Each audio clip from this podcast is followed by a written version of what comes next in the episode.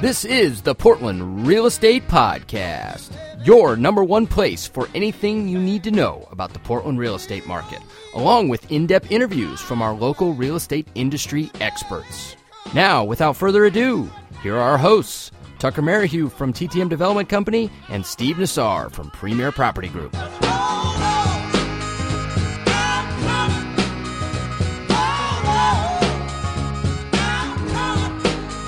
All right, welcome everybody. This is episode 20. We've made it to episode 20 here on the Portland Real Estate Podcast. I am your host, as always, Tucker Merrihew, and I'm here with my co host in our virtual studio, Steve Nassar. What's happening, Steve Hey, Tucker, not a whole lot. Did you just say you, you can't believe we're on episode 20? yeah, well, 20's, you know, uh, on the other show that I host, we're almost to 100, but the first 20 are usually the hardest, but these have actually gone by really, really quickly, and it's just crazy. We're on 20 already. I, I agree fully. Yep, time has flown by. But with that said, this will probably be our last show through the holidays. We got a short week next week and the week after, and I'm leaving town, and Steve's probably leaving town too. So this will probably be our last show of 2015. But uh, with that said, we've got a great show already planned for the first week of 2016. But before we get there, this show is mainly going to be about what's going on in the market. Uh, we got a lot to talk about there in terms of locally and then also on a national level. But before we get to that, what's going on with you and your biz this week, Steve? Anything notable that uh, we could mention? Yeah, so a couple things going on. On the broker side of things, I had an interesting TRID experience, and TRID is the new legislative change that requires uh, basically three new days once there's a substantial change to the terms of a person's transaction. There was a lot of hype around this, and I think in most people haven't had a lot of the problems that were expected to have happen. However, I did have a delay, and I'll kind of talk through exactly what happened so it maybe it can help others avert this. Yeah, I'd little... like to hear about it personally because I, I haven't had any of the hangups yet, but I, I'm sure it's just a matter of time. So I'm curious what happened with you and your transaction. So, what ours was about was one of my buyer's agents had written up an offer and they were requesting a large sum of closing costs. I don't remember the exact figure. I don't have it in front of me. I, I want to say it was like $8,000, right? And mind you, they had a buyer who who was very very mm, particular. That's the good way to say that. Um, very particular, and and had been challenging to work through in this. Well, docs get out, and lo and behold, they don't need eight thousand dollars. It was actually only a total of sixty eight hundred dollars needed for closing costs and prepaids. So this buyer, rather than walking away from that $1,200, was very insistent that that $1,200 be used to buy the interest rate down, which required a redraw and it triggered tri- Yeah. And what normally would have in the old days have been a couple day delay, because we were right at closing at this point. Right. Turned into about a six day delay because you have those three days where you, you, the docs just have to sit there. And of course you have a weekend always. Anytime you, you're going to have any more than five business days there's going to be a week you're guaranteed a weekend's going to be in there somewhere. So it ended up pushing us back about seven days on closing when again under the old system of, of this prior to trid that would have just been a couple day snafu so that was one interesting thing we had happen. So it was a total of six days. Basically, it pushed you out on the on the closing versus what the expected close date was going to be. Correct. Yep. Now, back in the day, a situation like that, probably a uh, loan officer maybe changes their fee twelve hundred dollars and sops up that money. Yeah, and, uh, you know the deal closes, and that's the way it works. So, point is, it's a good thing that sometimes these regulations are out there because it was a little bit of a pain in the butt. But on the flip side, the buyer got that twelve hundred bucks to apply towards their benefit as opposed to just putting it as commission in somebody's pocket. Well, yeah, and the seller charged per diem in our going back and, and saying, look, you know, it's going to take us about another week because he wants to sop up that $1,200, they said, okay, well, it's going to cost you X per day to do that, which still worked out better for the buyer. So that was an interesting component to it. You know, along those lines, I do try to stress in my team members that don't ever cut closing costs close when you're asking for concessions. And my rule of thumb is, I mean, if it looks like closing costs are going to be 7500 don't ask for 7500 you're that's just a recipe to leave money on the table yeah. Um, oh, yeah. Ask for 6500 I always try to go about a thousand under what you think it's going to be. Even though that means, yeah, they're going to come in with a little bit more than if you would cut it really close, but it's so much better. I'm assuming the buyer has the money in their bank account. It's so much better to come in with a little bit more out of their bank account than to just leave money on the table and let the seller sop it up. So that's a, just a good learning lesson there, and one that we've tried to do in the past. We didn't do it perfectly on this one, and we, we all learned a valuable lesson. Yeah, well, it got worked out, but yeah, six days. So there's the first TRID uh, hiccup, I guess, that, that that I've heard of, and I'm sure there's other people out there that have had it too. But good to know. Yeah, and so on the uh, brokerage side of things, we've been really, really busy. We've hired a couple really key allies in two areas that we are expecting a lot of growth in 2016. One of them we've talked about on the show before, Gresham. I think, I mean, not think, I, I'm very confident we will have a branch in, in Gresham in 2016. We've talked about how, you know, it's the fourth largest city in our state. And obviously, it's right here in the metro area. So it's definitely a market that is one that we're focused on. We hired another key reviewing broker there from another company this in here in the last week and they have quite a bit of opportunity to help us grow in that area so we're excited the other area that is a little bit newer and it's not something we had been thinking and talking about say even six months ago but it kind of fell in our lap is we picked up a key again reviewing broker with a lot of ability to pull and, and attract brokers in yamhill county. So two areas that we're excited about. And do you guys have an office in Yamhill County already, or, we, or no? Here and now today we do not, but okay. ask me again in a year. okay, all right. So Yamhill County, obviously you're from that area, so you're probably pretty familiar with it. Very and, much uh, so, very much so. Even though I will tell you that this person who sits and resides there here now today, I put a lot more trust and confidence in his direction as to where the best places would be. We're probably going to go Newberg 1st mm-hmm. and then maybe way down the road go a little bit further out to say McMinnville. But I think our first objective would be to get a nice brick and mortar facility in in Newberg. Yeah, well, those are uh, you know definitely places that have a lot of business potentially for anybody you know that's out an office there. But uh, you know, you guys have a a hell of a system put together, and it seems like you know you're just rinsing and repeating at this point. So uh, exactly. I, I, I assume it will do just as well as everything else, which is great. Well, that's cool. So, uh, anything else, or is that pretty much uh, the notable? That's it. What do you got going on? Well, I, I got a few things. First, obviously, we always got a few interesting things. It seems like on the building side, you know, we get to deal with the little more colorful stuff on a weekly basis, and uh, this last week was no exception. We started clearing our Dunthorpe lot, and anytime you're cutting trees of any size, here in Portland, it seems that somebody's always offended. It, there's just no way around it, even if they don't own your property, which, as we talked about last week's show, there seems to be a bit of an epidemic I know it's across the nation because I've talked to a lot of other people in other markets, but it's particularly prevalent here in Portland where people who don't own your property feel like they have the right to tell you what you should and shouldn't do with it. So, anyway, how this relates to my story is we were clearing our Dunthorpe lot because it's very heavily wooded. It literally is a lot that's never been touched since the beginning of time. So, it's got tons of of small scab trees. It's got a bunch of bigger trees that need permitting to be cut. And so what we were doing is going in and clearing out the smaller trees that the, the city doesn't care about, which is basically anything less than 12 inches at breast height in diameter.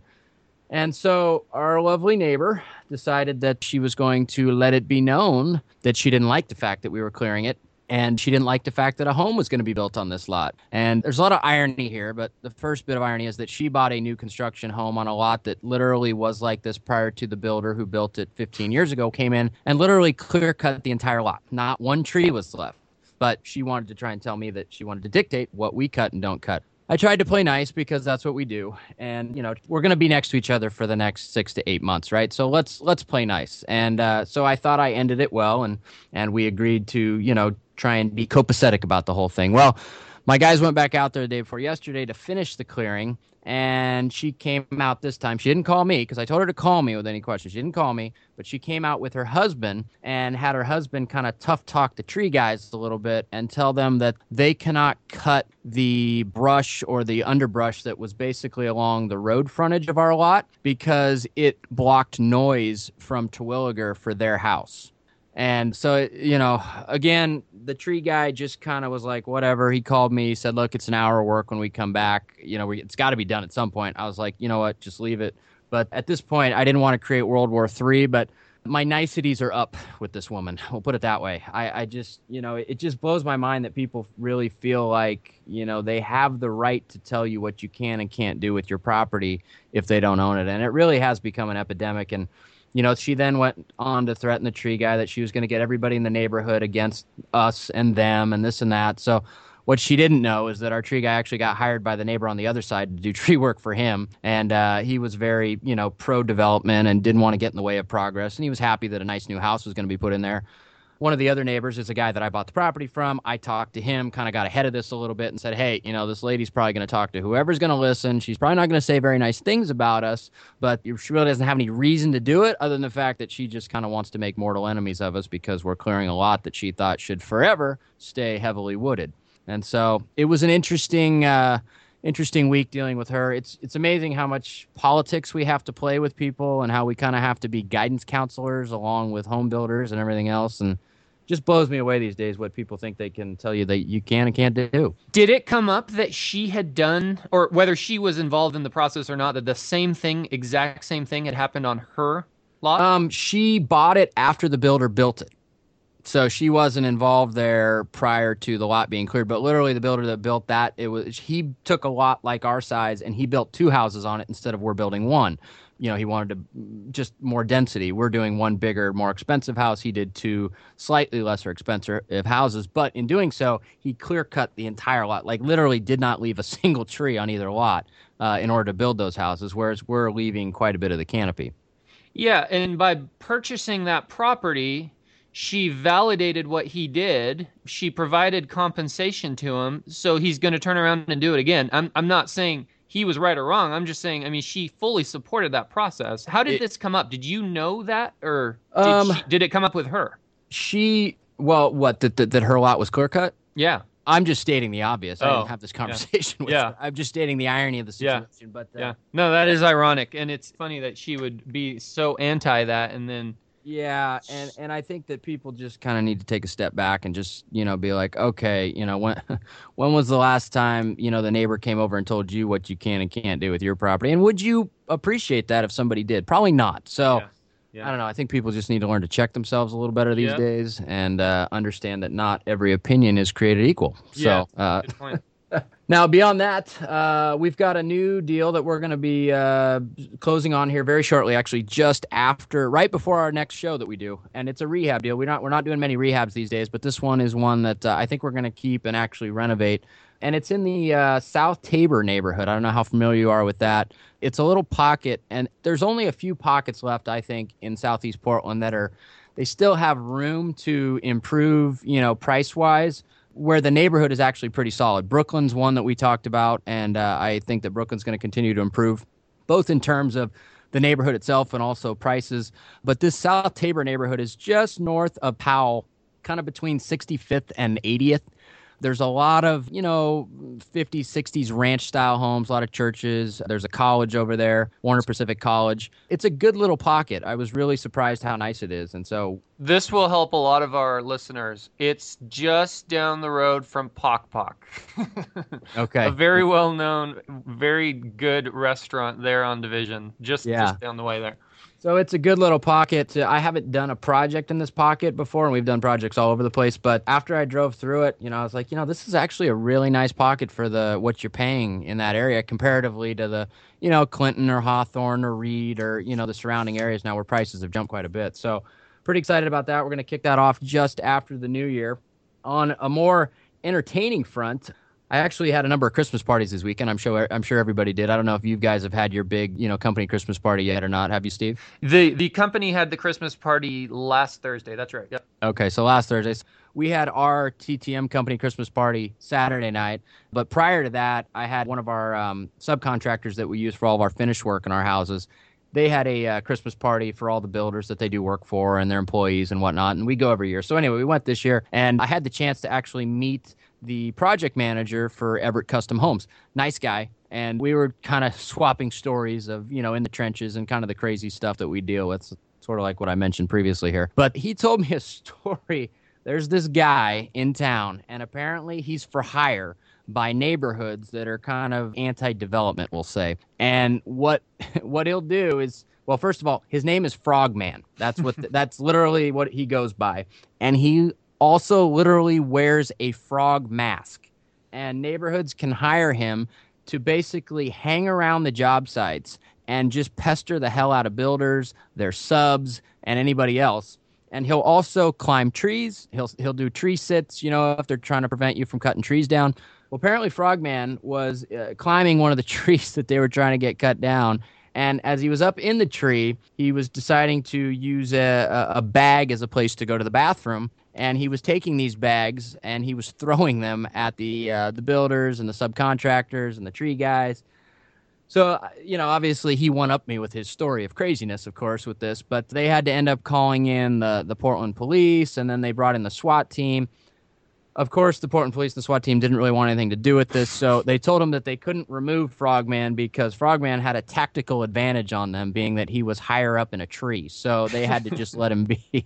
when the reality is, they probably just didn't even want to touch this situation with a 10 foot pole because, as you could imagine, that could end up on the front page of the Oregonian. And based on general sentiments toward development, probably not be good for uh, the Portland Police Department. But yeah, anyway, I, I was just blown away to hear there's a guy named Frogman. He's for hire he probably even has a Facebook page. I haven't looked yet, but I would bet that he does of some sort, so that neighborhoods that want to hire him can go ahead and uh, and do that. That's a crazy story, Tucker. We've had many, many crazy stories like that. It makes me want to start a movement. You know how you always, I don't know if you see them as often, but you always used to see those bumper stickers on people's cars that said, Keep Portland Weird. I oh, want yeah. you and I to start a movement, and we'll have our own bumper stickers that'll be something along the lines of, Okay, Portland, let's be a touch less weird. yeah, yeah, make Portland a little Take less it down weird a notch. with like maybe Frogman with an X across him or something, you know, in a circle. Like that would be. so anyway, never never short on uh, interesting stuff that we see in the trenches here on the redevelopment side of the real estate business these days. But beyond that, I there was also a conversation I had with Bruce, who was a previous guest on our show here, the rehabber that we had on a couple shows ago, and it ties in nicely to uh, our conversation here about the the market and the things that are kind of affecting it. But he had a project that he just put on the market up on uh, somewhere in, in the 60th and something in Northeast. And it literally went for 40K over list. And it was on the market for just a couple of days. And, and this is in December, mind you, you know, with the worst weather we've seen ever. Oh my gosh. Um, and, and so it's it's bananas out there in, in some of those pockets, you know, Northeast, Southeast, and all over, really it was kind of an entry level price point, but it bid at 40k over list, which is crazy. Wow. So Phenomenal. that kind of takes us into, I guess, our main topic. A good segue to that, and that's going to be our market action report, which we both had a chance to take a look over it, and uh, maybe you know start off, Steve, with what you saw in the market action report, and then I'll jump in with some of the things I saw. Sure, sure. And I have to say, we are seeing some of that as well. We've had some listings. I think my team right now has about 20 active listings. And some of them we've had for a few months, and we're starting to get some activity, some serious activity. We just got an offer today on one that we've had listed for three, four months, and it's been a pretty quiet listing. It, it's a unique property. We're getting some good activity on some other ones. So you are correct. I mean, the market is popping. There is good activity out there right now. In this report, I mean, it's just been a fantastic 2015 they're kind of in this report they're kind of starting to wind down the year by kind of saying okay in comparison to 2014 this is where we're at and it's just staggering i mean pending sales were up 23% year over year so Yeah, that's that's a crazy stat, right? yeah there. i mean up 20 almost 25% i mean it's just and then closed sales were up 19.8% so huge improvements from 2014 which by no means was a bad year we saw inventories went up just a smidge, but you know, at first I was like, oh, inventories are now up to, you know, two months. We're back up to two months of inventory.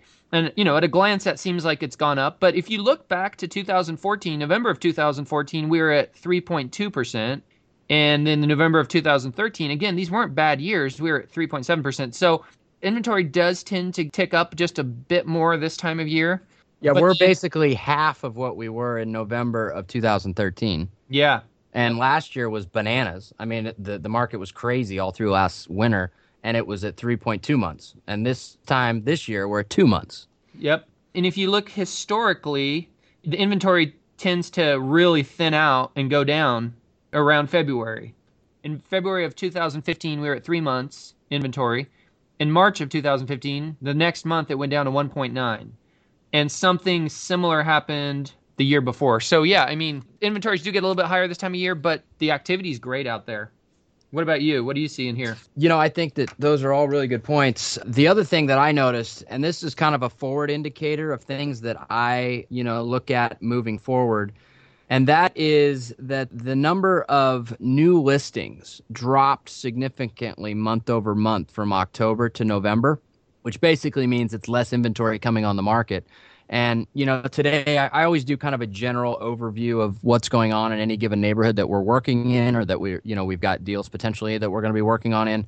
And, and, I use the overhead view in Redfin. I know everybody has their own favorite tool, but I like the overhead neighborhood view in Redfin because I can see everything that's active and pending and sold if you want to look at that too from an overhead view. And you know the actives and pendings are green the solds are blue if you do it that way and you can pull up solds as far back as you want but most importantly you can pull up the actives and pendings and literally every green house in every neighborhood is pending which unless it's priced you know a little bit too high for the market or something like that you've occasionally got those but if it's priced within reason of market i mean literally everything's pending which right now in December, holiday season, to have that much stuff pending, I mean, that's just crazy. I don't remember ever seeing this much stuff pending in a December right around Christmas, and as long as we've been doing this. And I just think that moving forward, for January, February, March. Of course, there's probably going to be an uptick. You know, I'm sure you've got a number of clients that are waiting for after the holidays to potentially list their homes that'll come on as new listings sometime in January.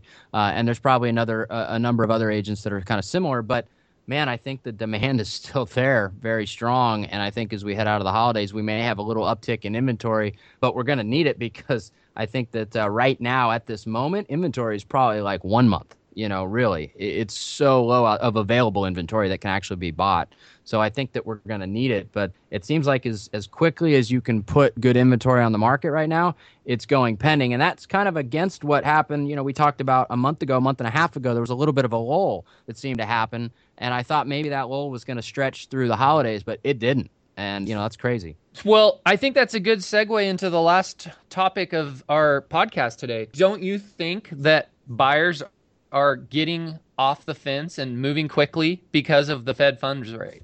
I think that that probably is part of it. I think that maybe everybody listened to our show and said, "Hey, it's a great time to be a buyer and go out there and try and get those deals you couldn't get this summer, right?" It could be that too. It could be that too.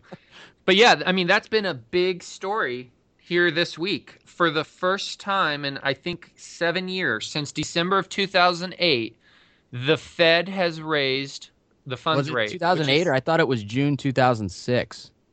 Well, the last drop was. Ah by December of 2008, they took it to uh, near zero. Right, right. But the last time they raised the Fed funds rate. Sorry, yes. The, yeah, I'm sorry. Yes, June the, 2006. The last time they touched the Fed funds rate. I'm sorry. Yes, was which December makes it a big thing. 2008. So, so it's just been sitting there idly with no movement whatsoever for going on seven years now, and it's kind of one of those confusing things. The average person out there not related to the mortgage industry or the real estate industry because I think most realtors kind of understand that mortgage rates are not directly tied to the Fed funds rate. But I would venture that most consumers don't. They they hear, "Oh, the Fed funds rate is going up." That means the mortgage rates are going up in tandem, exactly like that. We are going to talk about that a little bit today. I did a pretty substantial amount of research on this, and I came up with some pretty interesting statistics. First of all, the Fed funds rate is short term interest rates plain and simple. Whereas 30 year fixed mortgage rates are tied to mortgage backed securities as well as 10 year treasury notes. A little bit loosely on those. There's a lot of things that affect mortgage rates. Inflation is one of the worst things, and that's that'll kind of work its way into this conversation as well. But one of the most compelling things I found out in researching this, do you remember when we were pretty new? I was we, I'd been in the mortgage industry for about a year in 2004 after 2001, we had a recession, right? We just had what they call the Great Recession. In 2001, I would call that the okay recession, comparatively speaking. I would say um, so, yeah. so it was a much milder recession. But nonetheless, it was a recession after um, 9 11. And so they dropped the Fed funds rate well, around middle of 2004, do you remember when they started raising that and we were pretty new in the mortgage industry and we everyone was running around saying the sky's falling, the sky's falling, rates are going to go way up and we're all going to drop. Yeah, that was right before the exact opposite happened. yeah. Well, here's here's some interesting factoids about that time period. So from mid 2004 to mid 2006, the Fed hiked the short term rate from 1% to 5.3%. So they raised it 4.3% over the course of basically two years. Do you know what mortgage rates did during that time period? They actually didn't drop, but they may have had some drops in there. They went on average from 5.8% to 6.3%. So there is a correlation, but it's not it's not a direct correlation. Like, hey, when when the Fed funds rate goes up a quarter, mortgage rates go up a quarter. Yeah, they uh, kind of bounced around a little bit because I remember God, when they hit like five five point five percent for the first time, and I think that was somewhere in like two thousand four, two thousand five. It was like call all your clients. It's five and a half percent. It's time to refinance. And now, if you told somebody five and a half percent, they'd be like, "Uh, no, thanks." Yeah, exactly, exactly. The other thing that's really, and this was an interesting piece that I kind of came along, is the other thing that really does dramatically affect mortgage rates is inflation. Just talk of inflation will throw mortgage rates into a tailspin, oh, right? Oh yeah. And one of the things that I came across they're they're talking about is household expenditure, which would be your mortgage or your rent, makes up about 30% of inflation, which which makes perfect sense, right? If you take the average person's income, what percentage of that goes to your household to, to maintain your household or you make your mortgage or your rent, it's probably around 30%. So because rents are up and because of the shortage of housing, because the builders aren't adding a, as much inventory as is needed, there is a good possibility that that inflation could start to go up. And so that could affect mortgage rates. And that, you know, just for people that are listening, so the advantage to those that own a home currently and have debt that's secured on long term fixed rate mortgages. So as inflation kicks in, basically your dollar becomes worth less. In a perfect world, you make more to compensate for that, but your mortgage payments stay the same. So over time, really, your mortgage payments become cheaper, even though we're having inflation occur. Does that make sense? Yep. Yep. So what I was reading too was kind of falls back in line with what you said, Tucker. I mean, we just have kind of a skewed view of what's real in mortgage interest rates. The average rate in the 70s was 9%, in the 80s was 13%, and in the, even in the 90s, uh, which isn't that long ago, was 8%. So even even if they did tick up a little bit, I mean, we have so much room for them to to go up and and yet for us to be way below average. Yeah, I, I totally agree with you. I think that, you know, remember back in 2005, 2006, 2007, as far as like homes go, it was people were kind of like, well, homes always go up by 10% a year. You know, it was kind of this never, never land. Like if it went backwards, it was like, no, it never would. And, you know, but now it's like people think about rates that could be 6%, right? And like, oh, no, never, you know, and it's like, well, it's a normal thing. And, and we were in the business back when rates were 6%. They got under 6% and they hit five and a half. And oh my God, that was like the greatest day ever at that point in the, in the mortgage business. And I think that, uh, you know, people just have to kind of take a step back, get a little perspective, uh, you know, look at history a little bit like you just kind of accounted for and say that, you know what, rates probably are going to go up a little bit, even if they're at 6%, five and three quarters, six and a quarter. That's still really cheap money considering you know the course of history and where interest rates have been and so i just don't see that as being a, a, major damper on the real estate market moving forward and there's also some charts out there that you can look at that really show that there is not much correlation between interest rates and the strength or weakness in the real estate market. Um, if you look at it over the course of time since they've been keeping stats, you would think that there's uh, more of a, a I don't know what the word is, but there's a more of a divergent relationship there. You know, if, if rates go down, that doesn't mean that the, the real estate market continues to get better. And if rates go up, it doesn't mean that the real estate market continues to get worse. So it's kind of an interesting relationship. I think there's a lot more factors at play you know, like for example, inventory. Inventory is a big thing too. Um, you know, consumer confidence, all these things that uh, you know kind of weigh in. So I don't think that the, the rates per se are going to make or break uh, the real estate market moving forward. And, and, you know, based on what the Fed said, and, and you might have read more than I did, but they did say that they would absolutely slowly raise rates over time. What that means, nobody really knows. But, you know, I think that that means that they will at least slowly raise them over 2016. Maybe there's one more rate hike, right, in 2016, or maybe there's two in total. But I don't think that's going to really throw us for a loop over the course of the next 12 to 24 months in the real estate market. I just don't see that happening. Yeah, and the thing you have to remember is rates are going up for a good reason. I mean, you have an improving economy, you have jobs being added. So uh, you have to ask yourself as a real estate professional, what would you rather have? Three and a half percent interest rates with a 10% unemployment like we saw in 2009, 2010? Or would you rather have 5% interest rates and a healthy economy? I think we'll all take the latter all day long. Yeah, that and you know a, a, safe amount of inflation. You know they're hoping to keep it somewhere between two and three percent. They don't want that number jumping way up either. But you know they have to eventually raise the Fed funds rate in order to try and prevent that from happening, as well as a number of other things. So I, I, think that it's a step in the right direction. I, I don't see it as a negative at all. I mean, honestly, I think that they should have done it before this, and I think that they'll probably do it at least one more time in 2016. But it just shows that you know they feel the economy has a floor under it, and I feel like the real estate market has a floor under it right now as well. So I, I think it's a good thing overall. Yeah, and there was one other interesting component to what happened um, with the Fed this week. They made in their statement they made the comment that they're going to continue. Uh, let me read this. Is the committee is maintaining its existing policy of reinvesting principal payments from its holding of agency debt and agency mortgage-backed securities and agency mortgage-backed securities, and of rolling over maturing Treasury securities at auction. What that basically means in a nutshell, I don't know if you remember Tucker, but in 2008, when everything was falling apart with the housing market and the and ultimately the economy, one of the things that the Fed finally figured out was that they could bring mortgage rates down by purchasing large supplies of mortgage backed securities. And they really hadn't stopped that. And a couple years ago, they said they're not going to put new money into that, but they are going to continue reinvesting the principal from the current funds that are in there, which I read was it's a lot of money. It's about 24 to 26 billion a month in reinvestments that they're taking and they're buying more mortgage-backed securities.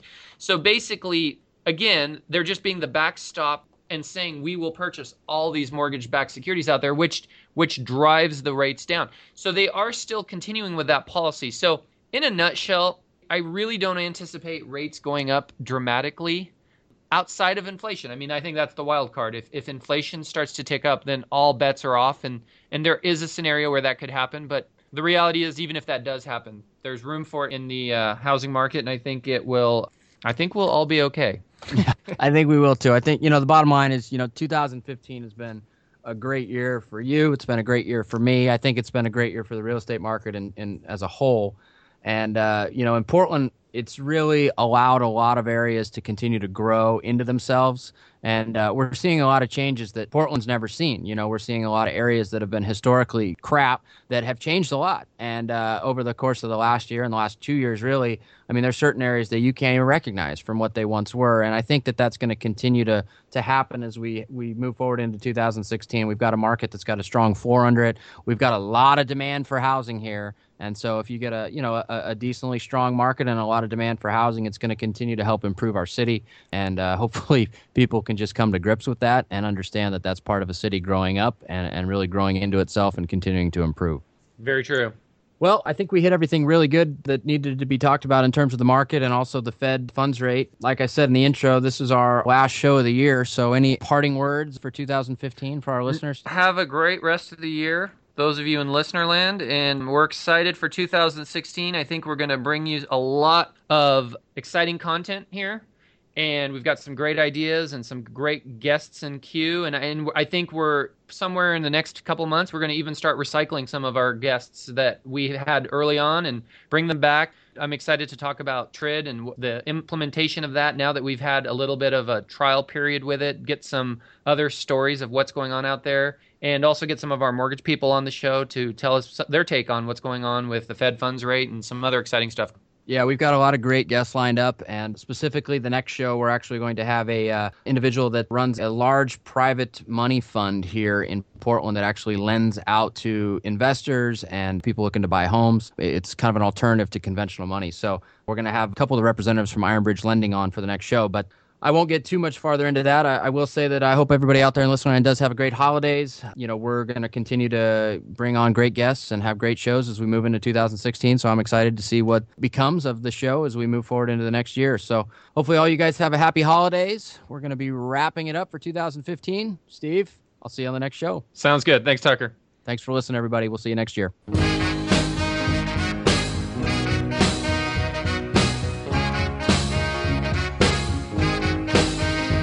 Thanks again for listening to our show, and make sure to tune in next week for another great episode of the Portland Real Estate Podcast.